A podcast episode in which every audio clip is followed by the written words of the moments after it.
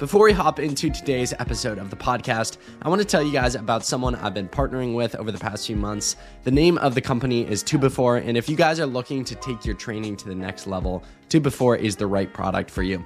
2Before is blackcurrant powder, and blackcurrants are antioxidant berries grown in New Zealand. Studies have shown that consuming them regularly improves endurance by increasing blood flow and removing lactic acid. It's used by professional running team Tin Man Elite, as well as teams in the NFL, NBA, and the NCAA. There was one study that showed that using 2Before consistently can improve your athletic performance by 4.6%. And so as I look to close out this fall on a high note with my training, as well as get in some really quality training this winter, 2Before is going to become a staple pre-run, pre-workout. I absolutely love this stuff. I've worked with 2Before for a long time for this reason. It's become a staple in my daily training and life routine. Because of that, you guys can get 30% off at 2Before with code TheRunningEffect30. Not only does this get you guys 30% off, but also free shipping. And I've left a link in the show notes. Again, highly recommend this product, and I definitely recommend at least trying it out once and seeing if it works for you.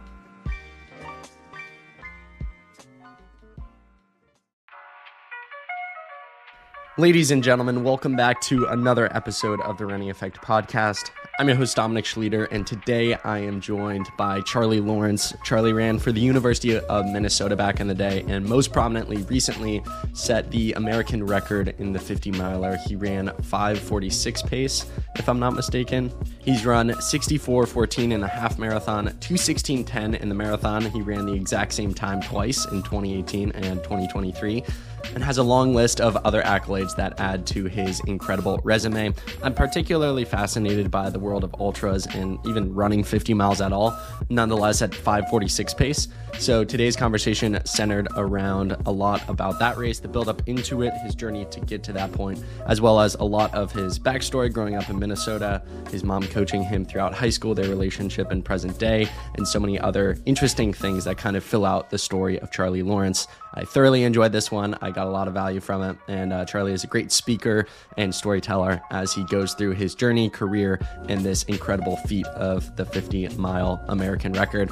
One quick note before we hop into it, I would greatly appreciate you giving us a follow, a 5-star review, and sharing today's podcast episode with a friend. With all of those notes aside, I hope you all enjoy my conversation with the one and only, the man, the myth, the legend, Charlie Lawrence. Charlie Lawrence, welcome to the Running Effect podcast. How are you doing this afternoon? Doing well, man. Very well. Yourself? Doing good. First question for you right off the bat. This week is Thanksgiving. What are your plans? What are your thoughts around the holiday? Is it a sleeper holiday? Is it overrated? What are your thoughts on it? It's overrated. That's my thought on Thanksgiving. I like it because it's just kind of getting close to the end of the year. It's usually, it's a shorter week's on a Thursday. So we're recording on a Monday. This week's pretty dang chill. Nobody really wants to work. No one's asking really much. So, it's a good holiday, but a little overrated. I mean, like I said, short week. Plan. Yes, I'm going over to my buddy Garrett's. So that's the plan. He lives just a town over from Boulder in Louisville. Garrett Drenth is his name. So his parents, Walt Drenth, who used to coach at Michigan State. Actually, that's his current coach. They're in town, so we're smoking turkeys and probably having a couple beers, and then going to sleep early. So it should be a good day. Thoughts on Christmas music? That always comes up in relation to Thanksgiving. A lot of people say you got to wait till after. What are Charlie Lawrence's take on Christmas music? When can you start listening? The day after Thanksgiving. Okay. So Black Friday, start ripping it. It's great. Get in the holiday spirit. I have a blow up snowman that I'm waiting to put out on Friday. So I just got to take it out of the box and plug it in. And it's, the one that stays inflated with the air fan that keeps it going. So throwing that up on the patio on Friday, that's me getting the holiday spirit. I don't know, trying to think what's the classic Mariah Carey's album. I don't even know if I don't really listen to anything, I love, the classic Grinch. I guess the Elf, grew up on that, but, that's me getting the holiday spirit. So, and there has to be snow too. And there's in Boulder, hasn't been snow. In Minnesota, growing up, there was always mounds of snow. So for me, it's it's kind of weird. So hopefully get a little bit of snow, not a ton, in Boulder. I feel you need the weather for Christmas music. In Ohio, I grew up in Ohio. I now live in Austin. In Ohio, man, it would snow in like October sometimes, and I would want to throw on Christmas music. But now in Austin, it's like it's 70 degrees outside. I don't want to listen to Christmas music. So yeah, I would say it's a weird vibe, especially like it was just pure like my family grew up like we would go to a tree farm, chop down the tree, bring it up, decorate it, like all that stuff. With we go do that in the snow, have hot chocolate after. Now it's just looks like I don't know. There's no leaves anymore in Boulder. At least a few leaves in there. Which is good, though, because wasn't last fall, like, miserable weather? Last fall was wild, yeah. And, like, I say this, too, where I grew up in, like, Minnesota, then lived in Michigan. Those winters are brutal because it snows, you know, like in Ohio, you said, in October. And that snow doesn't leave until sometimes April, May. Whereas here, like, it'll snow and, like, 24, 48 hours, 72 hours max, like it burns up because the sun is just like gets in the sun done. Like we had 5-6 inches of snow like 4 weeks ago now, just gone. Like it's completely gone. So that was like traditionally what I'd learned Boulder winters to be expected. But last winter it was pretty cold. It got up to like, you know, -20, like towards like Christmas. Dang. And the snow kind of stuck around longer. So it was like not a warm fall, definitely a colder winter, and the snow stuck around, you know, didn't melt, and then snow again a couple weeks later, like legit sat there. So wasn't anything really new to me. It was just new to Boulder. So I personally enjoy it, but yeah, gnarly last winter for sure here. You mentioned putting up the inflatable snowman. Growing up in Minnesota or even in your own personal history, was your family ever into like crazy elaborate like light schemes over the house or in your neighborhood growing up in Minnesota going on runs? Did you ever notice any houses that every year would just spend elaborate time and money on making their house look ridiculous? So I grew up in a really small town in central Minnesota, like 2,500 people. And there were always select families that's just like the gentleman who owned the one car dealership, he like lived a few houses over.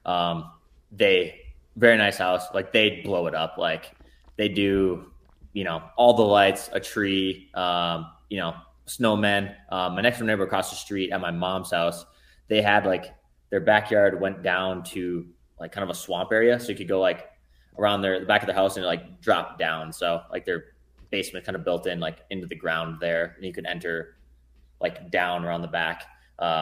They built a massive like snowboarding ramp. So it's actually one of my buddies, like one of my best friends to this day, Tyler Funk, like right across the street. It was massive. I mean, it was like a half pipe where you go down and where it's easily, you know, 20 meters long where you kind of go up and down. So they do that in the winter, like snowmen. My dad would always put he had like a blow up snowman, but it was like the hard plastic kind. He just put that on the roof with some reindeer. He also do that with like a Dracula for Halloween. So that was about it. But yeah, the Murphys who owned the car dealership, they'd go all out. My buddy T-Funk, they do like the snowboard half pipe, which is always fun. You know, we'll just walk across the street and do it. Like they even like get to the point where his parents would go out and like put like water and stuff on it. So it'd like kind of like refreeze and harden. So it'd like be able to maintain shape throughout, you know, parts of the winter, parts of the day.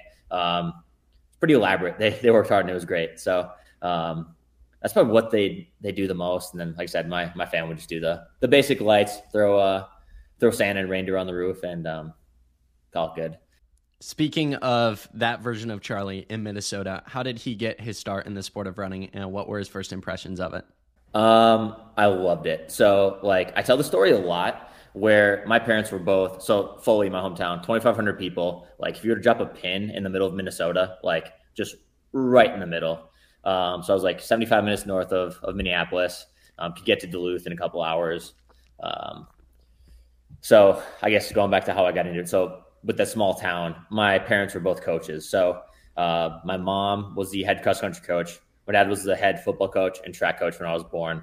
Eventually he kind of moved out of those, still kept coaching basketball. But my mom was the cross country coach. And so my parents got divorced when I was in first grade, towards the end of first grade.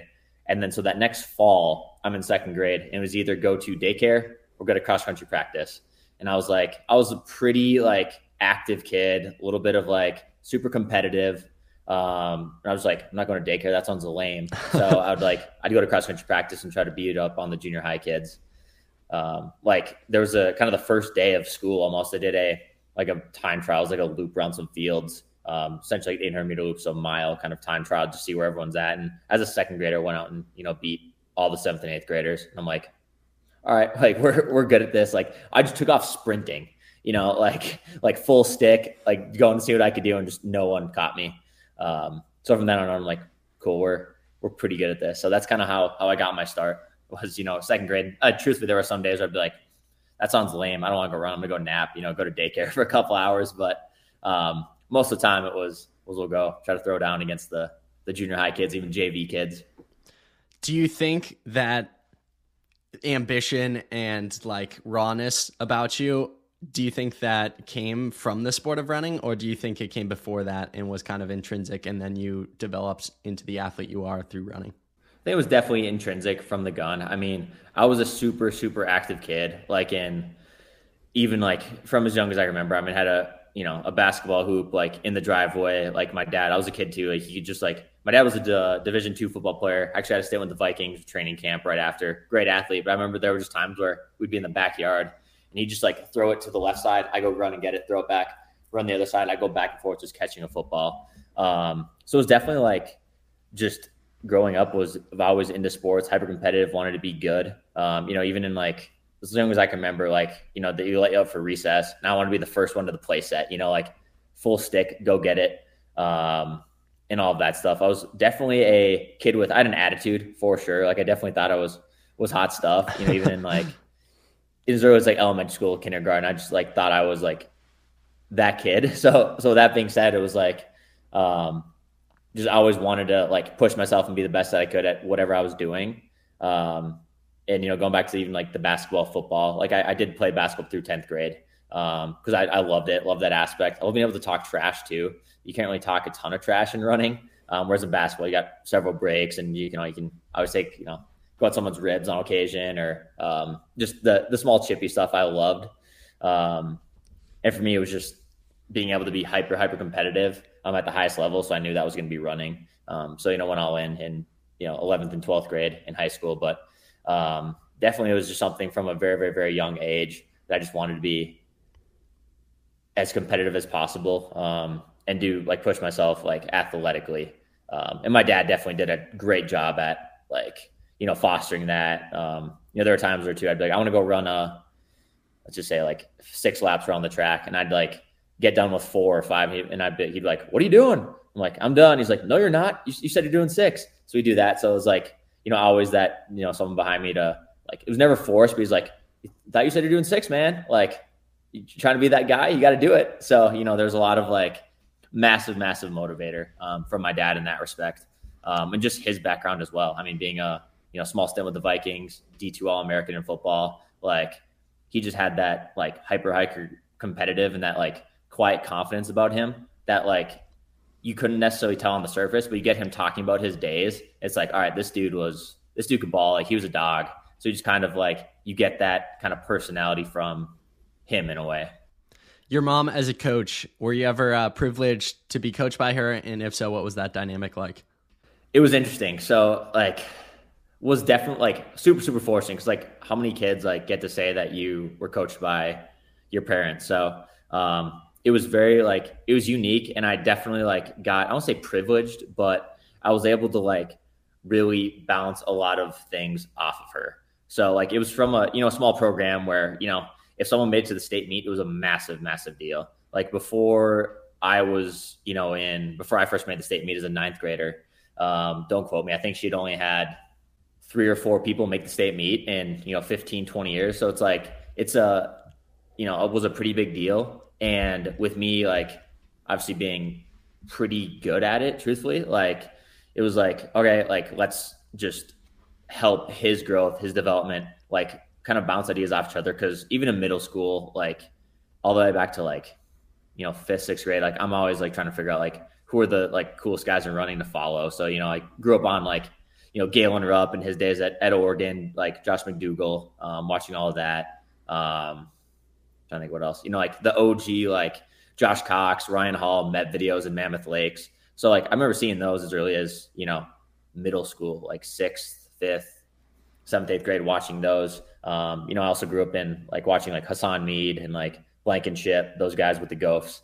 So really just like formulating, seeing, like, I guess going back to like workout videos, like what is Galen ripping on the track, and just being like, Mom, what do you think about like doing this type of work? And like, I think it'd be beneficial. And so it was a lot of just like talk shop all the time. Like, what do we think can help you like be as good of runner as you can, but how can she like continue to like critique her coaching, like learn as a coach. So it was a lot of like, pretty fortunate. We're just a lot of like give and take and asking like, what do you want to do today? What do you think sounds good for a run? And then like, let's also tweak it for everyone else, because I think they could benefit from it as well. So, I mean, a lot of runs were like, it's a farming town. So it's like, there's farm roads. And when I say farm roads, like none of them are paved or none of them are gravel. That would have been great. They're all just paved, like a mile out, mile left, mile back, like that's a 3-mile loop essentially, or roughly. So I'd be like, well, everyone wants to do like, it's a loop called, like Rose Run. It's like a 6-mile run. So let's say like, the whole team will do a Rose Run, and Charlie will do super scenic or scenic plus Rose Run, which is like an added on loop, and then have them like, I'll like be chasing them. So it's like, if we're going to do like a pickup at the end, it's like, cool. As soon as you start seeing them, like start ramping it up and go do like an up-tempo portion. So it's like, how can we also, and their goal would be like, don't let Charlie catch you. So just like fun stuff like that. We love getting on the track, and just doing workouts. I love just ripping 400s. That was kind of a classic. Like she'd throw in the classic like ladder cut downs to her buildups, like 2, 4, 6, 8, K12, K8, 6, 4, 2. Like just like fun stuff like that's enjoyable, which are still like pretty honest workouts for a high school kid. Real stuff that we thought that were just gonna hopefully make me a better runner and athlete. So it was cool because it was just a lot of like us learning together, and doing what we thought would be exciting for like us and the program that we're, hopefully trying to build.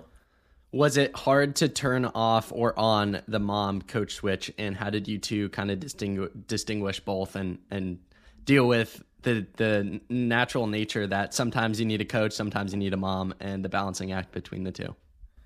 Yeah. So that's where it's like, she was always mom. And whether that was just the age that I was at, like starting in 7th grade, she was coach, but she was like, mom, like first and foremost, and for me as a runner, it's like, you don't want to disappoint your parents. So, you show up every day and do the best that you can, at practice, check the boxes and move on to the next day. So, with that, you don't want to let your family down, but also students like, oh, my mom is also my coach. So it's like, you have this not necessarily like double standard. That's not the right term, but it was just like, cool. You never want to appear just because the mom's your coach, you never want to look like you have play favorites. I mean, there were times too where I was the kid that was called out for something, even though everyone else is doing it, she'd call me out because it's the easiest person to pick on. She knows hopefully I'll respond well. But there are times I'm like, Mom, what the heck? But she's like, I got to make an example of you for doing something wrong, because you're my son. But it was definitely unique. Like I said, mom first. But when it came to getting ready to run, and even my dad, even though he wasn't a cross coach, he was still just that driving force behind a lot of go handle business.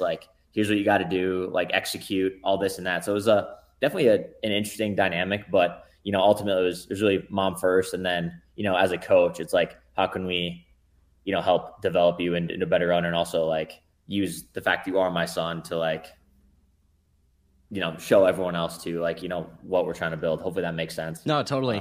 Yeah, it makes sense. Does she ever call you up on your, phone calls, conversations, catching up? Do you guys ever nerd out on your current training? Is she interested in it, or are those days behind her? A little behind her. But no, she's obviously really interested, she, is what's up after, next after this. And I'm oh, I'm thinking I'm going to run, 140, 145 miles. She's like, what, cause she's no longer the cross country coach. She's probably close to retirement soon. So she's just kind of chilling in Foley, and they have a place down in Florida. So she goes down there a lot.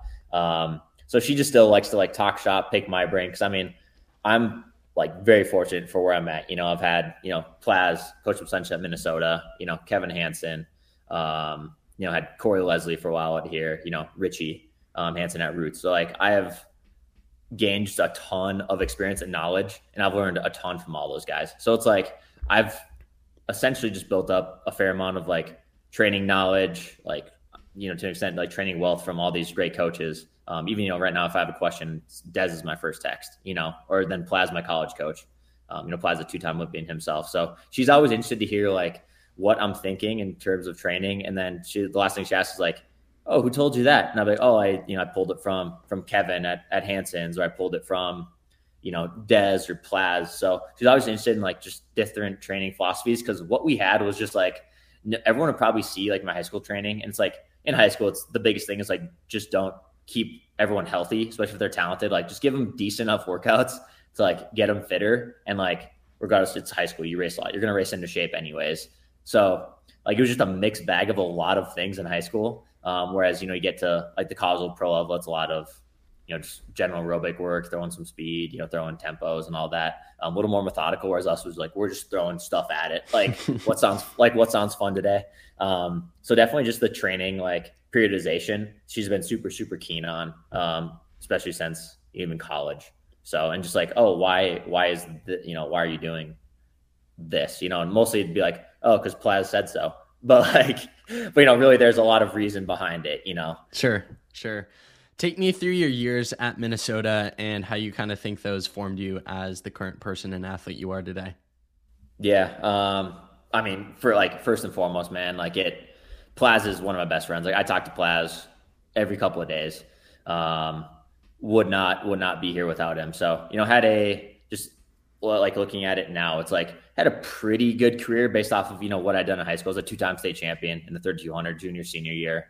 You know, like 415, 915, like for small town Minnesota was pretty dang good. You know, looked at mostly around the Midwest, you know, had a couple options elsewhere, but you know, it's like Minnesota, Iowa State, Notre Dame, obviously at Wisco being over there. But just wanted to stay home just because of the tradition of Minnesota built with, you know, Plaz, Hassan, Blankenship, Chris Rombo. And they had just dominated the Big Ten in track and field for a long time.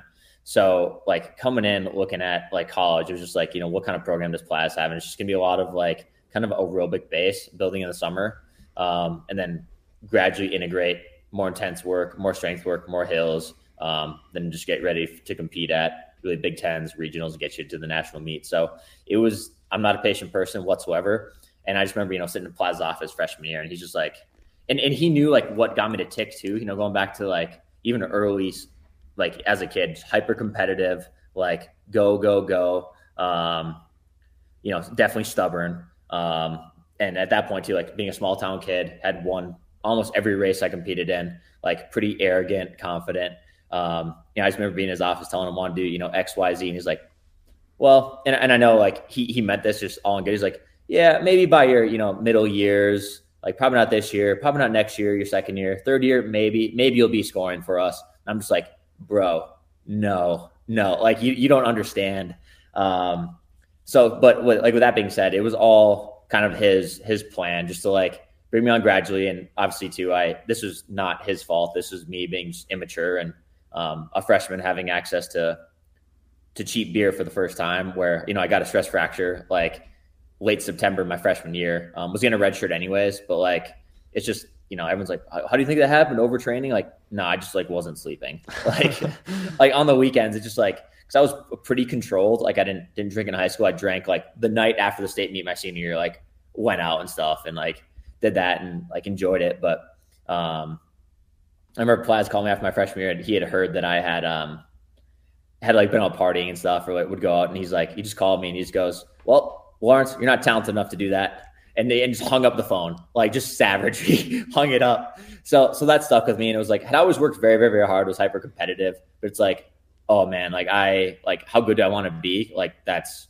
your coach just told you, you know, like, and it was true, you know, like there's talent there, but it's also too, it's like to be the best in the Big Ten, to be on the national level, like you got to work hard, man. That's something I never shied away from, but it was like, you can't also be partying and like losing sleep. Like, you're at a D1 university, like you're also there to go to school, like take your degree seriously. So like go take care of business. So going back to that, it was just like a very, very, from that moment, like that was right for my freshman year. From that moment, it was just like, okay, like, yeah, we'll have fun. Like the GREAC party, Big Ten party, all that. But it's like, that's select times, you know, like you don't need to go out every weekend, like lock in, get the job done, have a great summer training. and let's go. So, you know, from that point on, like second year, like was consistent score, even as second year, you know, and it's all just like locking in and doing exactly what I was told, you know, and it's just like, we butted heads on certain occasions. Like Plaz and I were both hyper competitive, both hotheads. So there were a couple times we're at each other's throats and stuff, but it was all just out of like love and respect. So, you know, we get at each other. Day later, you know, we're in each other, you know, I'm in his office, we're talking about it, like apologizing. So, but he knew just how to like what got me fired up and what got me motivated. So, he did a great job of just like preaching, like, you know, we can get you to close to the top of the Big Ten. Like we can get you to national meet. So, and we did that, you know, it was just like locking in, cheering with the boys, like cheering with my best friends. And just year over year, gradually add more work on top of it, more aerobic work. Stack that base. And he'd always just told me, especially after my second year cross country, where it was like, okay, like maybe we'll be scoring, but it's like off the gate, like our first meet of the year, I was our second man, like as a, I guess, redshirt freshman. He was like, oh, all right, well, Lawrence is here, I guess. So, yeah, just keep stacking, build that aerobic base. That's one that I was responding well to, was just long runs, and the aerobic base that we built in the summer. So, and he always said really from second or third year on, he was like, yeah, well, like you're going to make a great guy on the road because of how competitive I was in cross country. And like track credentials were pretty terrible. I mean, like 14, you know, like low, you know, just not great. So, but cross country was, you know, all Big Ten, all region a couple of times. So like you're competing with the best in the Big Ten there. You know, you're looking at like guys like Morgan, Ollie, you know, that crew. So if you're trying to throw haymakers with them, you're in good company. Obviously never like, when it came down to actually like race, like Morgan just wasted all of us, you know, cause it's Morgan. But yeah, it was just that steady progression. And then really, the aerobic based foundation that he had built behind it. And just, like I said, just checking the box, move on the next day, checking the box and listen to what he said and just trusting him, you know, like he's still the one person that, you know, I really, him and Des are two people I truly trust the most in this sport. So most people in your shoes hang up the spikes, the shoes, when they graduate college. They maybe stay in touch with the sport just because it's been a big part of their life, you know, a few rounds a week, kind of maybe a road race here and there. What was the decision for you to continue going and to continue exploring your limits within the sport?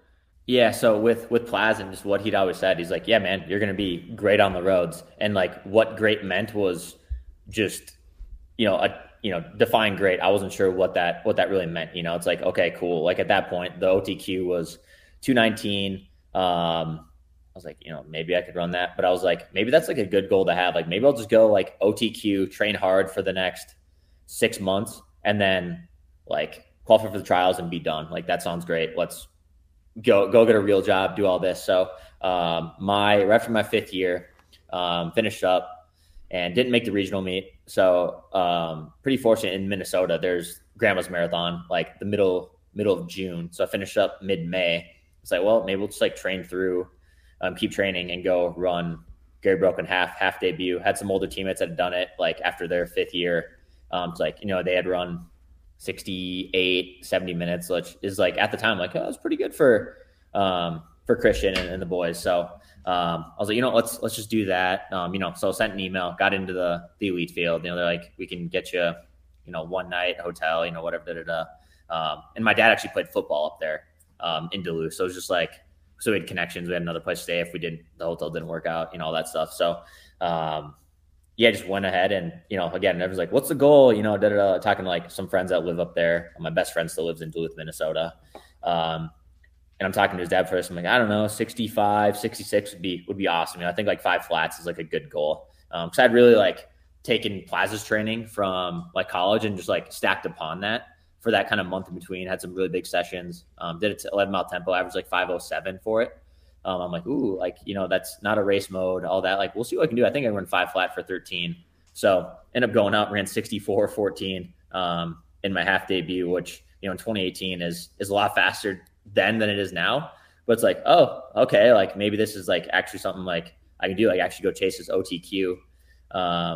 So right after that, I remember sitting down with Plaz. I'm like, yeah, what do you think about going for like, you know, like a qualifier? Just out of happy running 2:18:59 and being done. Like obviously I got my trials qualifiers, so I'll do train hard from, you know, that time to the trials. As long as I got my OTQ, I'd be so satisfied, call it good. and then go, I don't know, work essentially. So I was working a full-time job in ticket sales for Minnesota, still finishing grad school. I actually had one more semester left that fall of 2018. Then I actually got up to 120 miles a week. So just kept bouncing stuff off Plaz, was working for the Gophers in ticket sales.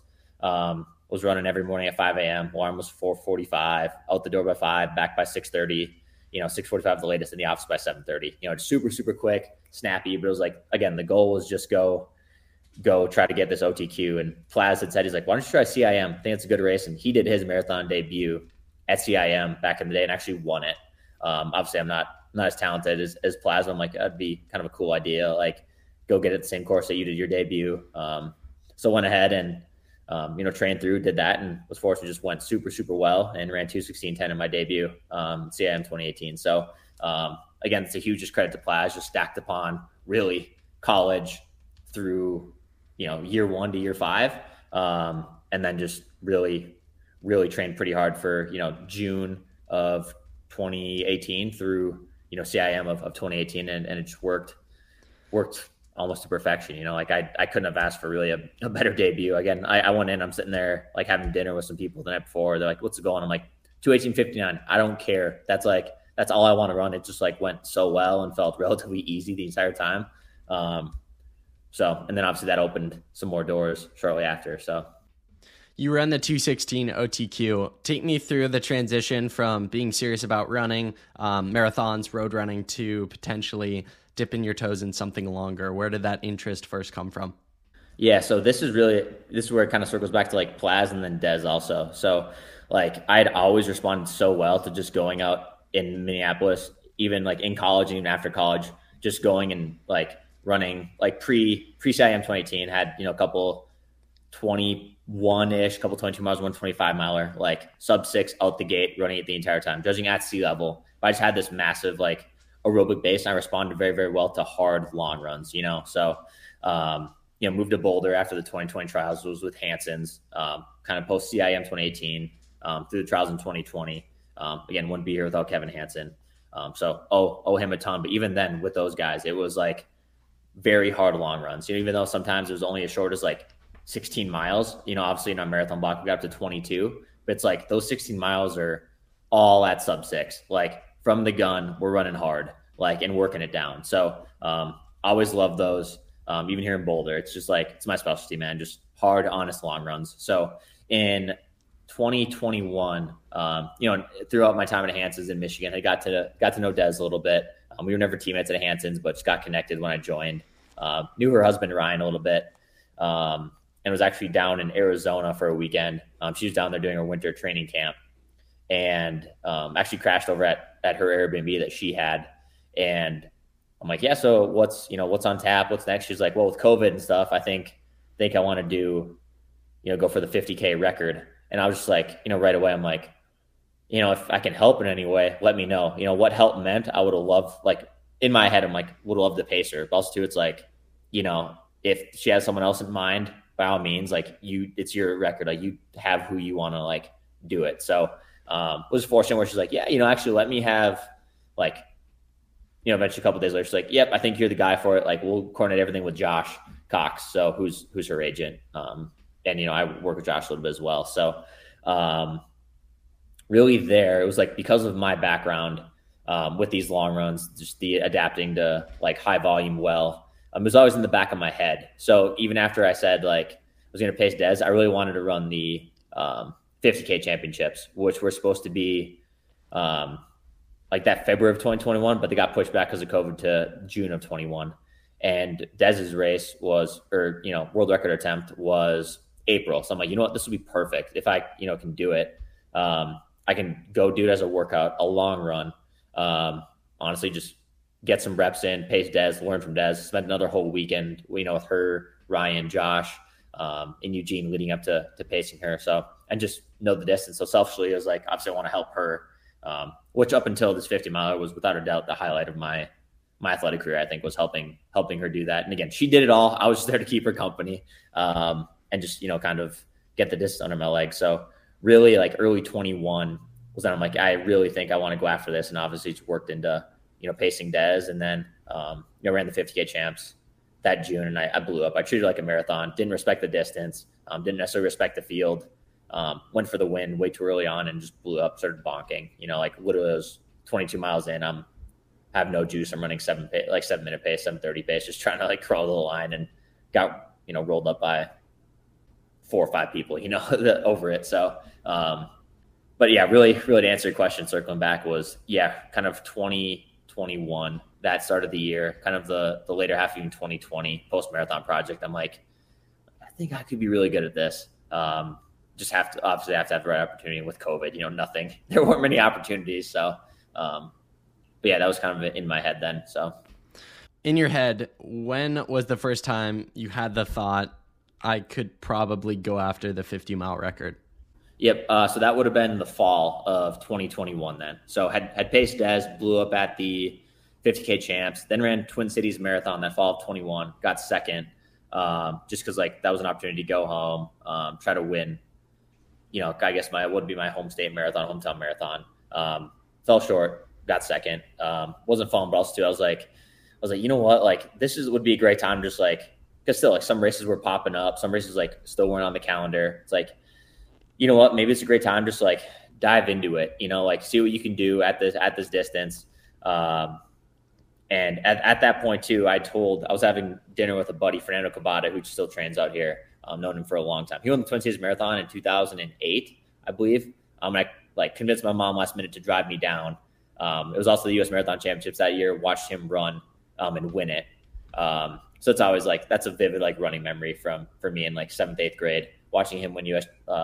Marathon Championship. So I'm having dinner with him that fall, really about 2 years ago, November. I was like, dude, like, I think I want to go for one. I want to like, at this point too, I'll backtrack. He was running ultra marathons. He just ran like JFK. He had signed with Hoka to do ultra marathons. Still wanted to be competitive at the marathon, but he saw like, you know, a chance to really be like very good at the ultra distance. So it was dinner with him, picking his brain. And I just remember off the cuff being like, yeah, dude, I think I could break the 50 mile American record.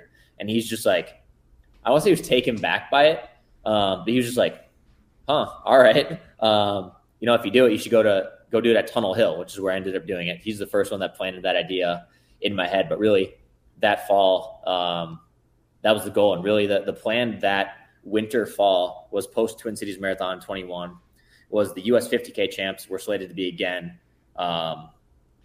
like late February of 2022.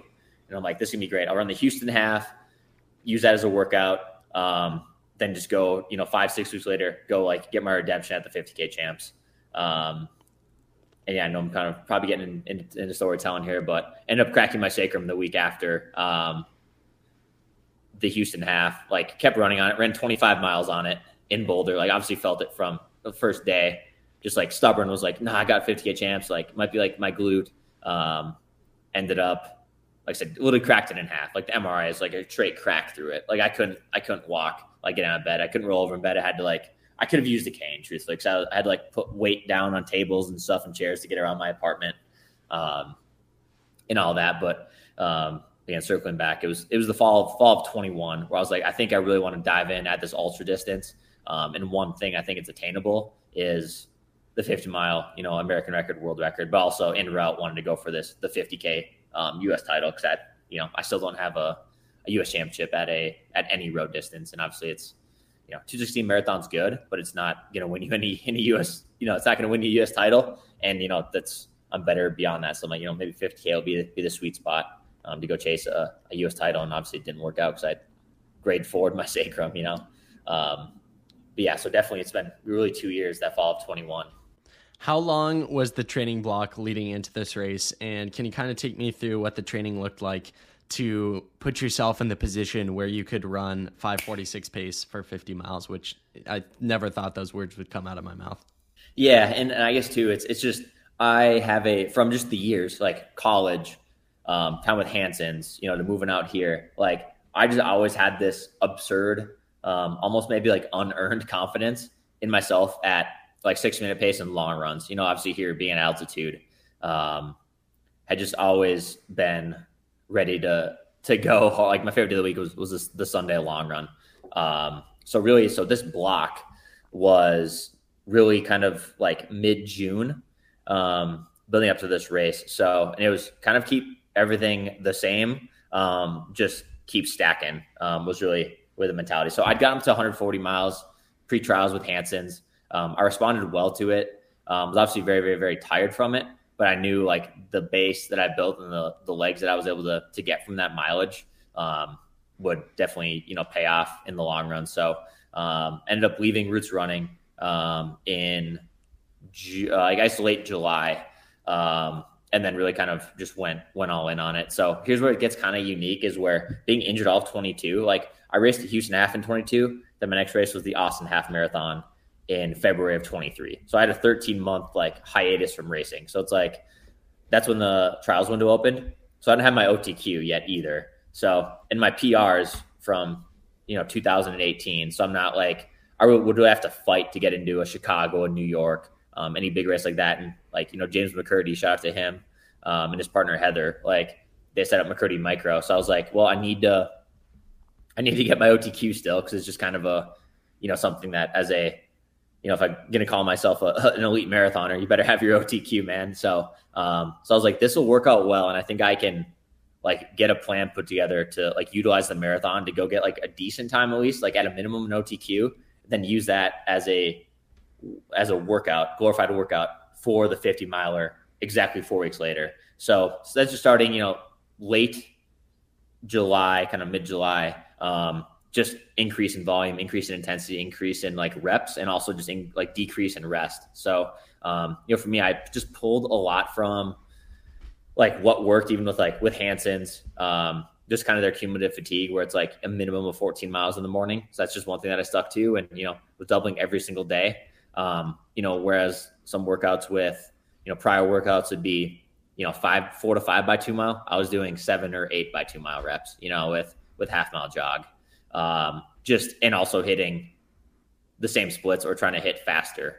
Went from some workouts like 6 by a mile, up to 12 by a mile, so just like really intense. And I guess not necessarily intense, but like similar paces, but like less recovery as well. Like going from 3 minute standing rest, which what I was doing previously, to 90-second jog, also like for me to be good at the marathon, I also felt that I had to do some VO2 work. So I was doing, this is a credit to Dathan, it's like 8 by 800, 300, 800 at like 5K, 100 meter jog, 300, essentially full stick.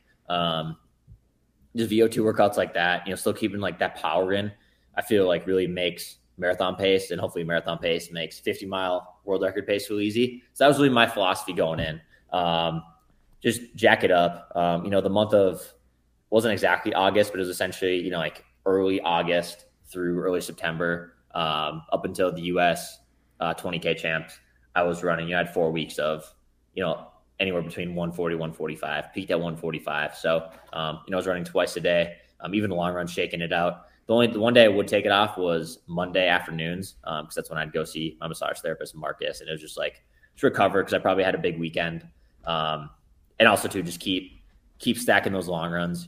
Go run very, very, very hard. I had a 24 miler at 5:30 pace, had a 20 miler at like 5:25 pace, a couple 25 milers all at like 5:50 pace. So just keep that aerobic work. And also after I shook out, after I would do those 25 milers, I go do a 5 mile shakeout in the afternoon. So just like getting used to running on tired legs and fatiguing legs. And for me mentally, it was just like, I feel so good, like very, very, very comfortable at these long run paces, 5:30, 5:40, 5:50. That I'm like, I feel like if I was pressing and need to at sea level, I could do it like a lot longer. And obviously it's like, we still go to run a fast marathon, but also like we're not tapering a ton, because it's just a glorified workout. So it was like a marathon workout mixed with just kind of bonus mileage and a little like extra reps of just classic sessions, like whether it's, with Roots or whatever it be, 10 by a K, I was doing 15 by a K, and then plus some 200s after, just keep the legs spinning. Just really try to hit all, kind of all parts of the engine, just to keep fluid. And for me, it was like also just how can I make 50 mile pace and marathon pace feel easy? And that's by, quicker stuff, but also still hitting the long runs on a weekly basis. Take me through what a peak week, or like one of those peak weeks, looked like Monday through Sunday, what you did each day. Just break it down for the listener. I'm fascinated with your training. It's so interesting. So take me through day by day for a week. Yeah, so I'll kind of take you through actually a 2 week segment. So I've trained under the seven day cycle, like a Tuesday, Friday, Sunday long run. Then also like that was pretty common with Richie and Roots was we'd go Wednesday and like a Saturday marathon specific workout.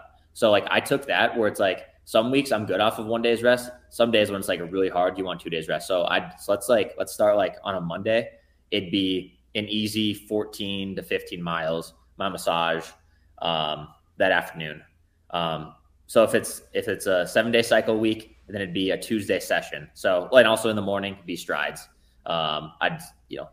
Somewhere at the end of the run, I usually do 3 to 4, 200 meters, at honestly mile type effort to get the leg spinning. If I'm running like 30, 31, I know like everything's fine. I'm good to go for the workout. So that'd be your Monday, like regardless. Tuesday I'd hit some sort of like tempo session. So, whether it's going to be, I'll just kind of take you back where 5 by 3 miles, at around marathon pace. And here it kind of varies, at 5,500 feet. So that'd be, also I'll back up. I would lift on Monday as well, get stuff fired in post run to get ready for the workout. So that's one thing I always do too. I'd lift the day before workouts because I feel like if I work my glutes and don't like lift too heavy, like I have a lot of pop the next day. I feel like everything's firing. So I do that. So Tuesday, let's say it's some sort of tempo work, probably around 15 miles worth of it. Going to be at least a 20 mile morning of tempo work, long type work. Thereabout, shake out 4 to 5 miles in the afternoon, get anywhere from 23 to 26 miles that day.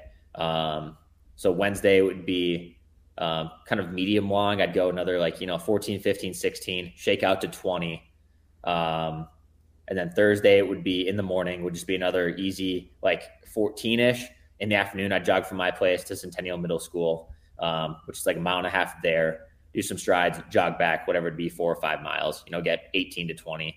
And then Friday I'd go to the track. So it'd be, what sounds fun, whether it's like threshold Ks and the fast twos, the 800, 300. I loved just there's someday, my favorite would be 20 by 400. Just off of 400 jog. I know it's not a lot of volume, but it's quick. It's intense. If I'm running 66, 67, I know I'm pretty fit. That shake out in the afternoon. So if it's a shorter session, they'd still be 16 to 20 miles. Saturday would be just a very, very chill day. I guess chill 14, 15 miles, just time on feet, run easy, 720, 730 pace. I run pretty slow on easy days. And then that Sunday, to wrap up the 7 days would be minimum of 20 miles, where I just show up to, let's say, Tom Watson here in Boulder, do drills.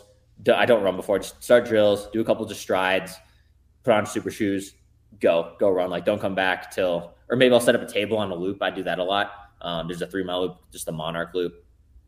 We'll set up a table there, practice fluids, drop them at the same point and just go pick them up after. So that'd be 22 to 25 miles at easily sub 6 pace. Or if I was linking up with my buddy Luis Orta, we do 25 miles together. He'd be that bottle setup as well.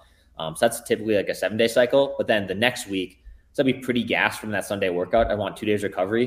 So then I go, Monday morning, and also too, I guess backing up, I'd also lift Thursday of the previous week to get ready for Friday's session.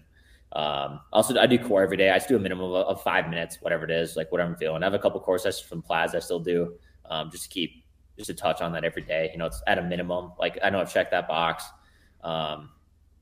Now I just kind of have no excuses for doing core because 5 minutes goes by pretty quick. There's some days where I'm just lazy. I'll just do planks for 5 minutes, done.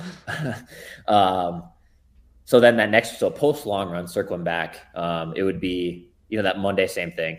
I wouldn't do strides that day or I wouldn't lift because I'm also just tired from that Sunday, but I'd go do 14, 15 miles in the morning, massage with Marcus in the afternoon. That Tuesday then would be a double day. So run in the morning, 14-ish, 15, lift, go about my day, shake out to the Centennial, 200 strides, 3 to 4 of them, 30, sometimes it even started 32, 33. And by the end at, I'm running 29, 30. So just nothing crazy, just off 200 jog. Then that next Wednesday would be typically just a big, whether it's mile repeats, or some sort of threshold work. I did a couple fartlicks, but not necessarily tons. So like at least an hour of fartlicking. So at least 11 or 12 miles of fartlicks if I did a fartlick. Otherwise it'd be, you know, going running 15 by K or something, you know, off of, you know, a minute jog, or something like that. Then a couple more easy days. Well, easy Thursday, double again, 14 and 4, 14 and 6 ish. Friday, easy morning, lift, shake out with strides. And then Saturday I do like my marathon specific workout where it'd be like, I go do a, you know, typical 3 mile warm up, drills, strides, change shoes. And then I get into like another big block, whether it's like, and one of my favorites was like a 5 mile tempo, mile float, 2 mile push, mile float, then 5 miles again back at like marathon pace.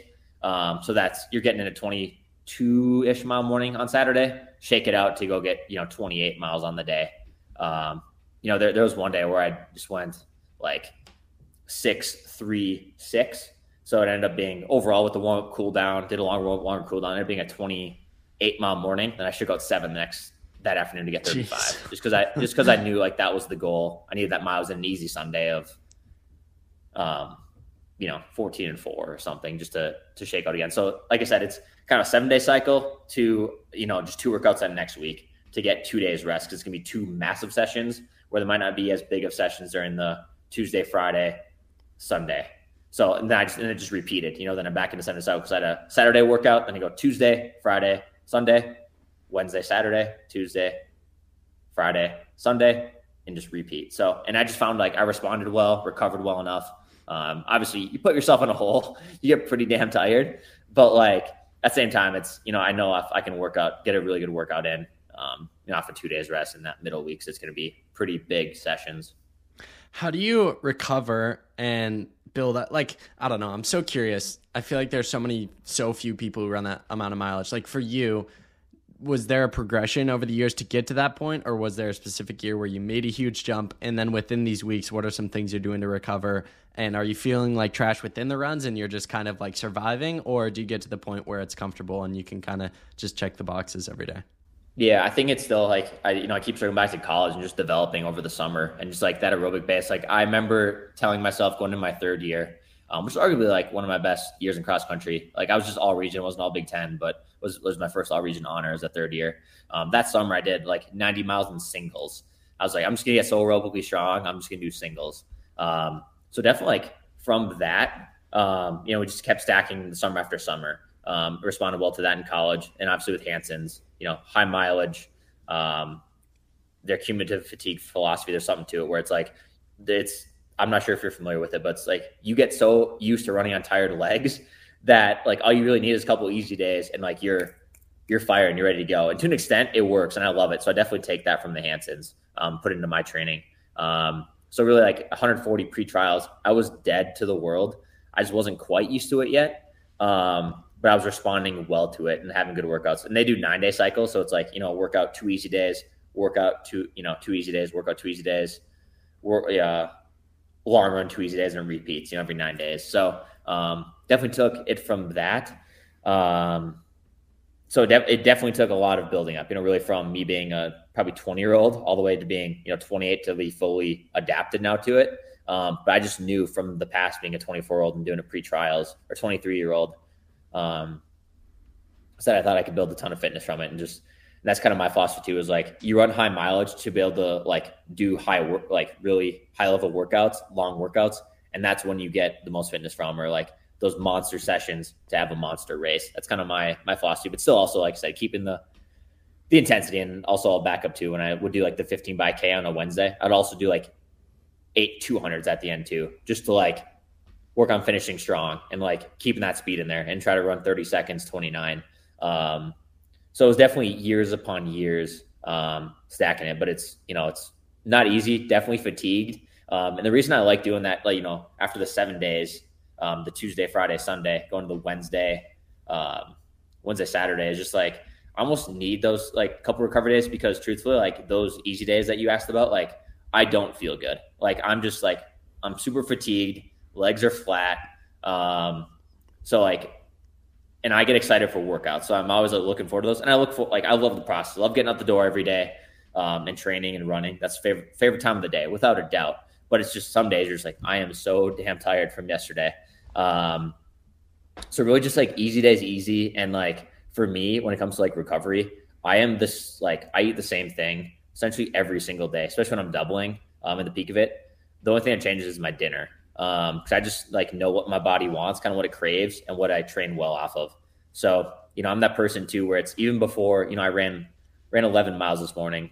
You know, even before it's like, I do the exact same activation routine. It's something that Dathan told me when I first joined Hanson's. He's like, you know, I just kind of roll out the door. Like when I was working full time, roll out the door, you know, wake up at 4:45, I'm out the door by 5. Like I don't have time to do anything. I'm throwing clothes on, going to the bathroom and busting it, you know?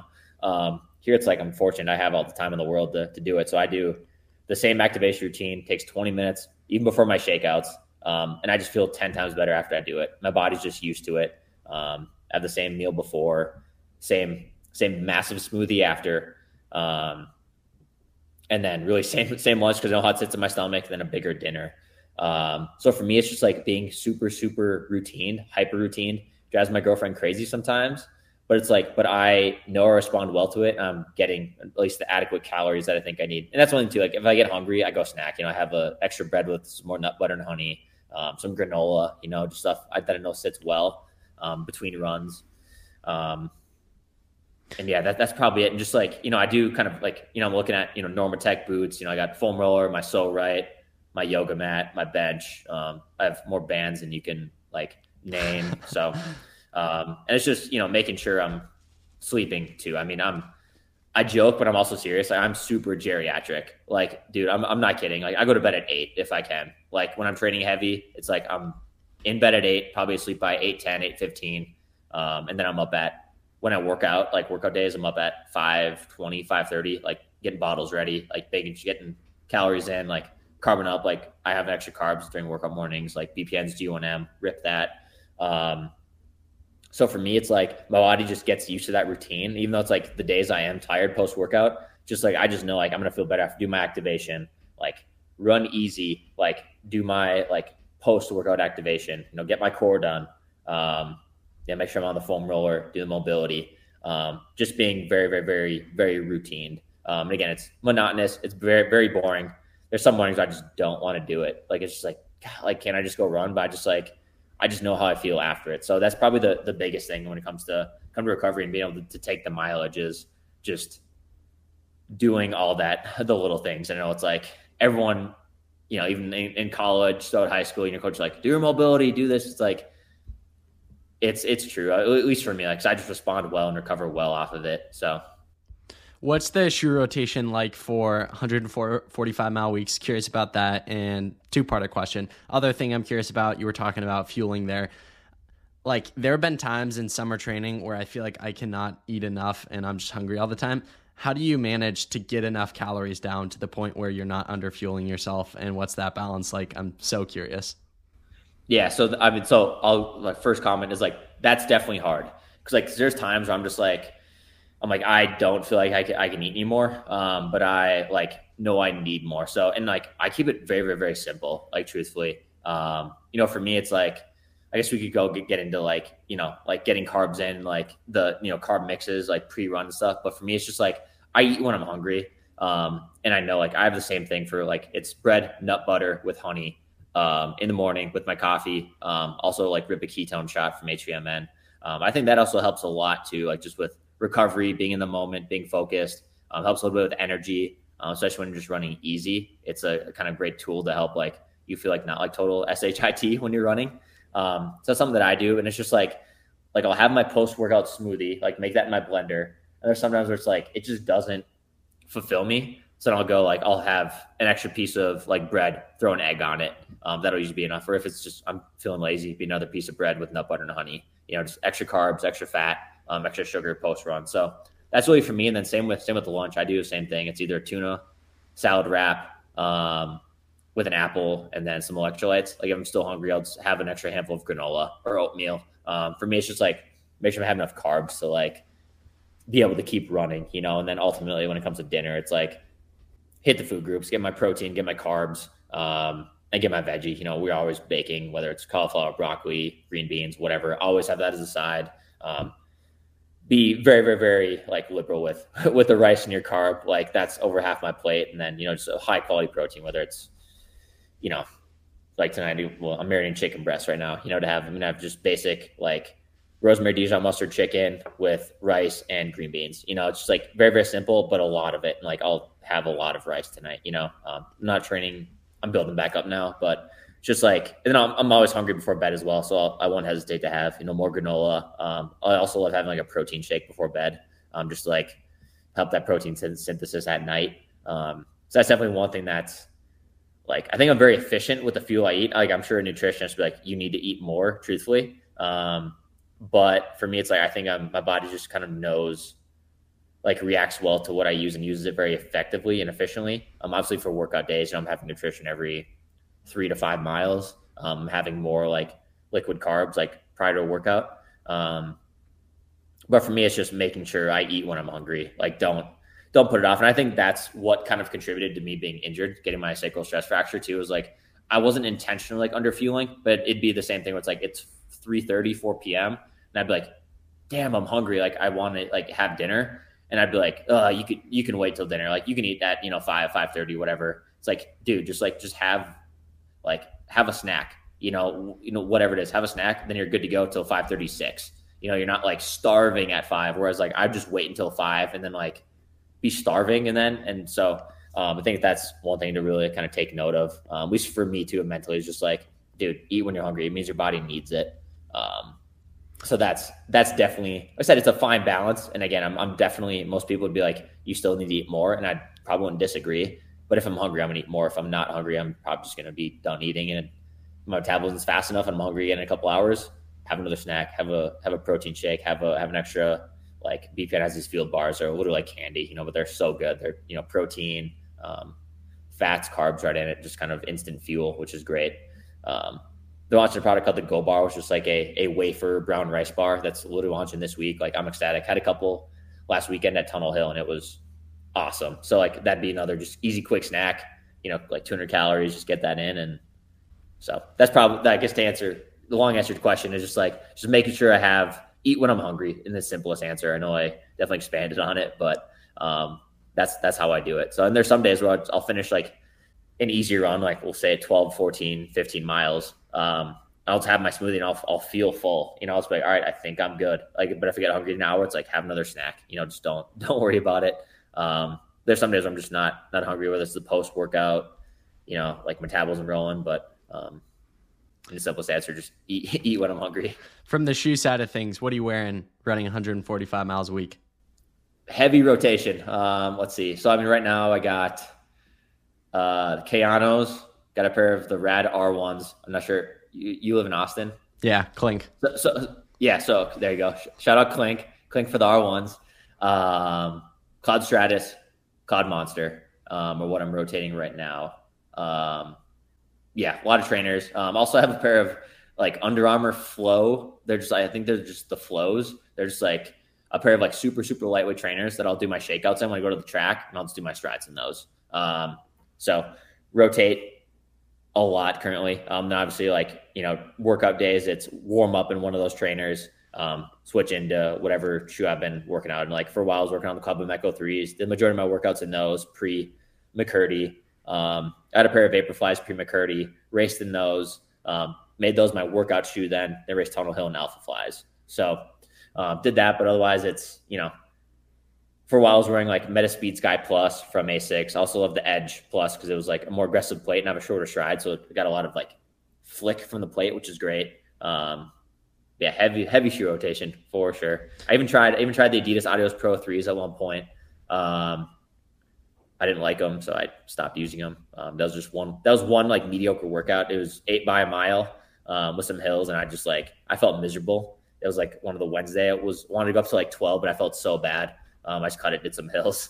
And I'm like, it's gotta be the shoes, you know, not the fact I was running 140 miles and change that week. So, yeah, no longer. So a lot of shoes in rotation, and, you know, it's great that I can wear a lot of brands, but obviously too, it's like, if I'm, you know, have to wear a brand that's, you know, wants to work with me, like I'm glad to just rock that shoe. But for now it's like, just keep a healthy shoe rotation, you know, give my feet variations, you know, respond well, strengthen them in different ways. And, obviously to have great workout shoes.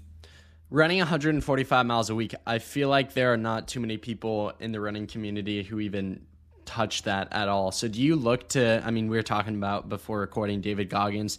Do you look to people like Goggins, or even talking about BPN, people like Nick Bear, just like grinders, to gain inspiration to put in the work that most people in the sport don't?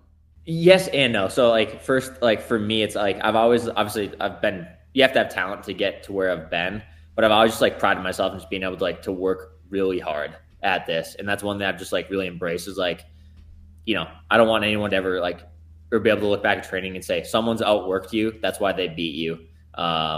And that's the mentality I had from Plaz, you know, in college, where like, it's definitely like one of the best comments ever. He's like, I've never coached anyone that's worked as hard as you, you know, which means a lot coming from him. So that's one that I just really take pride in. And I just like really try to like use that to my advantage, being like, no one's gonna outwork me. Want to grind through it, love grinding through it. And obviously there are guys, you know, like Goggins, like Nick, you see him just like, you see Nick where, and Nick will tell you too, like, he's not a great athlete. He's just really good at working out, you know, like for Nick to be like trying to run 245 now, like in a couple weeks at CIM with his build and like his bodybuilding background, like it's impressive. The dude just grinds, like puts in his work, does what Jeff Cunningham's coach writes for him, checks the box and moves on. And even, you know, same with Goggins, just like the dude just works his ass off.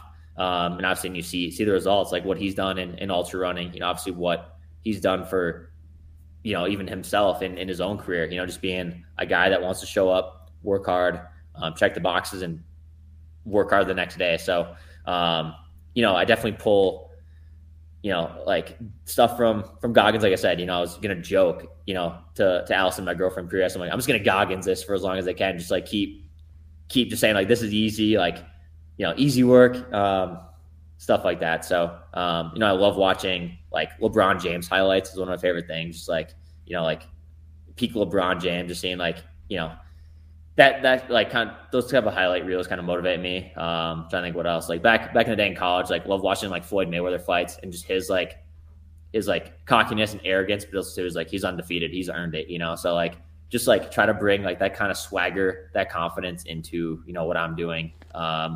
And just like not be afraid to go work hard. 'Cause I don't want to, at the end of the day, like I was like, I want to check every single box so that I can go get this record and, you know, be able to say I did everything I could, even if I didn't get it, you know? So that's really kind of my motivation, but I mean, it's great just seeing other guys do it. 'Cause you know, you appreciate, you know, what you're doing to go after your goals. And when you see someone else doing it, especially like someone like Nick, who sheds a ton of light on it, does a great job at showing his journey. Makes you appreciate, you know, other guys that are just grinding out there. So we've kind of documented at length your build and process leading into this race. You end up getting the record. You run 4 hours, 48 minutes, 21 seconds, if I'm not mistaken, 5:46 average. Take the people through the race. Yeah, man. So, going through it, it is Tunnel Hill, like slated, awesome course. It is relatively flat, and I'll put a big emphasis on relatively, because it's a double out and back, so it's, don't quote me on the exact distance, but it's like 13.4 miles south from Vienna City Park. You go 13 miles south, 13 miles back up, 11 miles and change north, 11 miles and change back to the finish. So that's the course through and through. And me, like my plan right off the bat was, you know, I talked to Des a couple days before, chatted through, and she's like, and here's what I thought. I'm like, I want to run 440 to 445. Like, I think I can confidently do that. And that was just confidence built up from me going on, like murdering myself on the farm roads in Boulder, you know, at way faster paces. Obviously not as long, but I'm like, I'm at altitude, I'm in the middle of the block. So I'm going to put some time into this and just kind of hopefully like negative split, or just like maintain, or at least have enough money in the bank where I can work with that going down. And Daz was like, I love it. That's perfect. It's like, you're going to be 40 miles in and like, you've never gone that far. So it's like, you're going to want some time to work with, because you're in uncharted territory. So do what you can and roll with it. So on that start line, the goal is just get out on pace, 540 as close as I could, and just maintain. So the course for the first roughly marathon, you know, the 13 miles south, 13 miles back is net even. Like there's no sort of hill. Like, yeah, like maybe it's a little up here, a little down there, but you don't really sense it enough. You know, it's not going to dictate your pace or change your pace, really effort. So officially like looking at my splits, I put a ton of money, like ton of time down. Like even I went through, here's what I was kind of Goggins in. I went to the first aid station at 5.5 miles, grabbed my bottle, and I'm just like, you know, juicing myself up. I'm like, I already got a minute on this motherfucker, going right past my dad and my buddy Shane and Allison. I just like amping myself up, and I was already running my first mile was 5:38, and I didn't crack 5:40. Every mile was under 5:40 until mile 25. So I had, and that mile 25 was a 5:40 point, you know, whatever. So I had a lot of time to work with, which was sort of by design. I didn't think I'd have that much, but I felt like I've run, you know, 5:12 pace for 26 for a marathon. You know, it's like I can run 5:35 pace, 5:37 pace very easily for that same distance, you know, without really thinking or blinking. So here's where it gets tricky is you go back through 26 miles, and here's where it gets hard because the race is called Tunnel Hill. And it's super cool. I mean, it's an old rail trail. So like train tracks just run through there. It's this like tunnel, and I swear it's 200 meters long. It's so dark. You can only see like the hole at the other side of it. You can't see your feet or anything. Like it's so dark and long, but that's at the essentially far north end. You go through that, go down about 2 miles, turn around, go back up to the tunnel, and then it's downhills towards the finish. But here's where like, and even for me, just in talking to Des too, I was like, I need to be, obviously have some time in the bank. And then I'm working uphill from, you know, 26, 27, all the way up to the tunnel until like 38, you know, so it's 10 plus miles of this gradual incline, nothing like no kickers or anything, just gradual climb the entire time.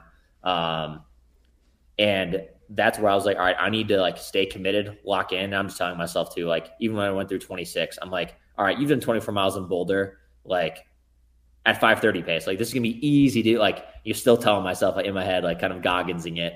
Then even when I got to, it got really hard at 34 because I was climbing, had put like, and I'm not seeing the splits that I want to. And you just like, you don't get discouraged because I know I have a lot of time in the bank still, but I'm seeing like 550 lows as I'm going up. And I'm like, well, that definitely equates to way faster, like effort wise, as I'm climbing. But I'm like, you still have time to work with, you're still within the range. And I'm just like, at that point, I'm just like, just get to the next bottle, get your nutrition, finish the bottle, finish your gel, get to the tunnel, go down, get the turnaround, and then get back up. And you have a downhill, you know, essentially all the way to the finish. So, really started working hard, committed at 34. But I told myself to him, like, dude, you ran 16 miles at, you know, 5:45 pace a few weeks ago. Like, it's gonna be easy, you know, just like still tell myself that. And like, just convincing myself that I feel good and I'll feel good enough when I get to my next bottle. So just like work through those like scenarios where it's like, all right, cool. I'm hurting. My next bottle's in 3 miles. I can hurt for 3 more miles. I'll get my bottle and I'll feel way better, even though I didn't feel any better. I forgot my bottle, but I just convinced myself that. And when I get my bottle, it's like, finish your bottle and you'll feel better.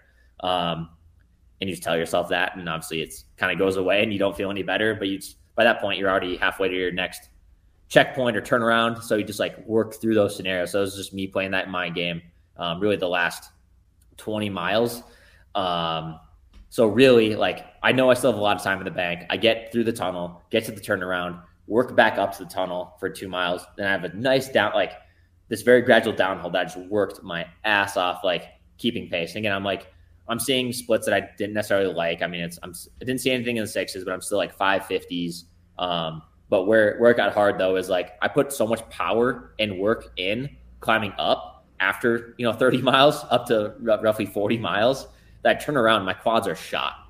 Like, so I'm running downhill and it's nothing steep. It's just very, very kind downhill, but it's like, I'm at mile 40, 42 now. My legs have never been at this point. And that's where it really hurt, was at 42. I'm like, this hurt, like my legs, I'm just picking up, putting them down. Like, I'm not really getting anywhere. I'm slowing down. Thank God I have the downhill, but I'm like, I'm just getting no power. There's turnover, no power out of like what I'm putting down.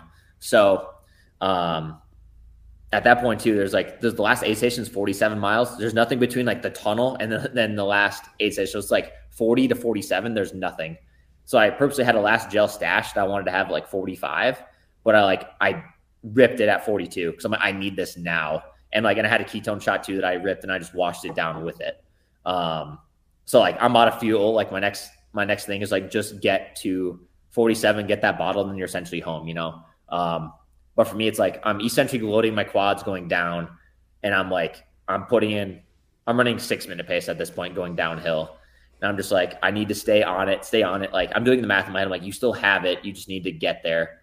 So just kind of convincing myself to like, just keep going. Like keep an effort.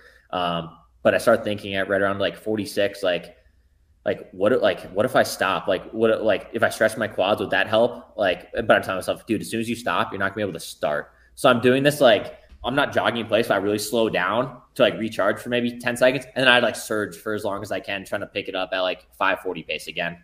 And it worked to an extent, but it's just now it's really slowing down.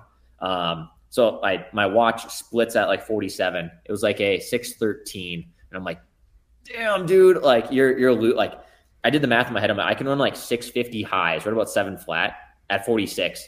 I can run 28 minutes and still get it by 15, 20 seconds or so. In my head is what I'm doing.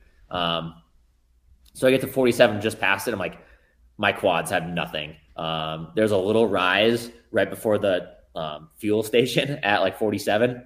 And I got over that and I just had no juice. So I'm like, F it. I stopped. So I stopped for 10 seconds max, and just pulled my quads back and just stretched them each side.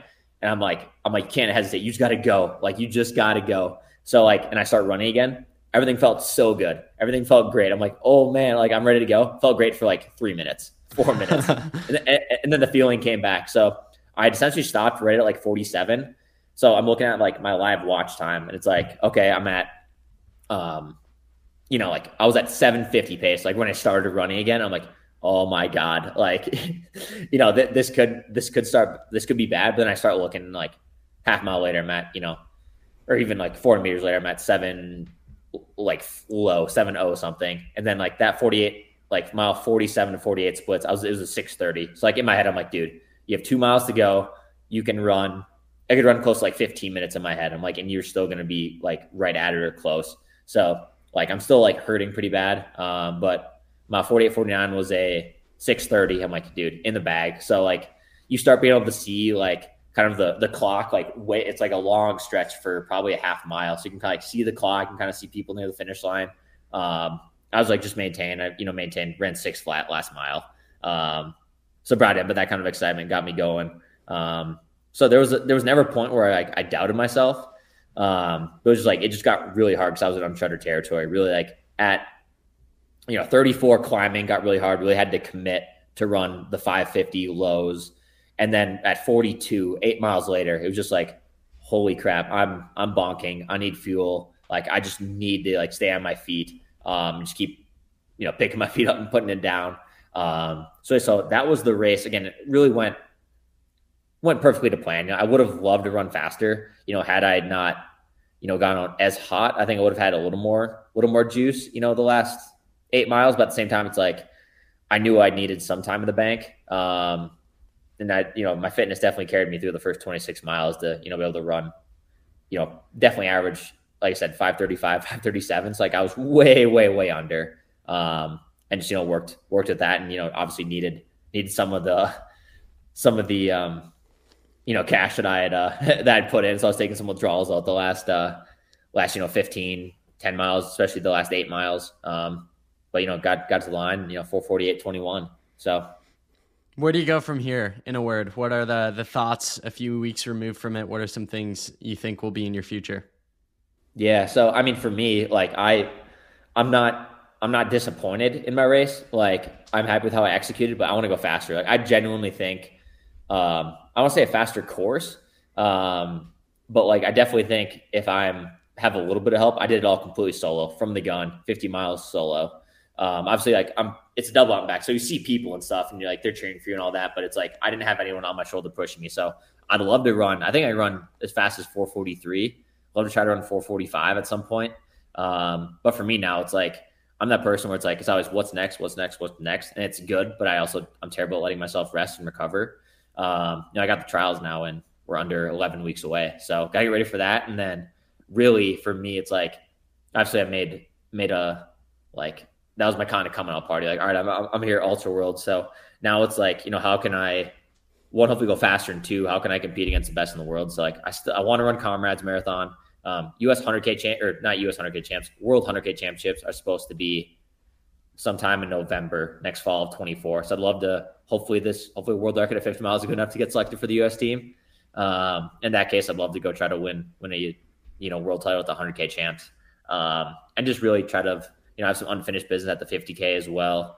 So 50K, 50 mile, and, 100K are kind of what I'm looking at, but still, like what I was telling you with training, I think being also a good marathoner helps with this, especially with my, aerobic background, how I respond to long runs.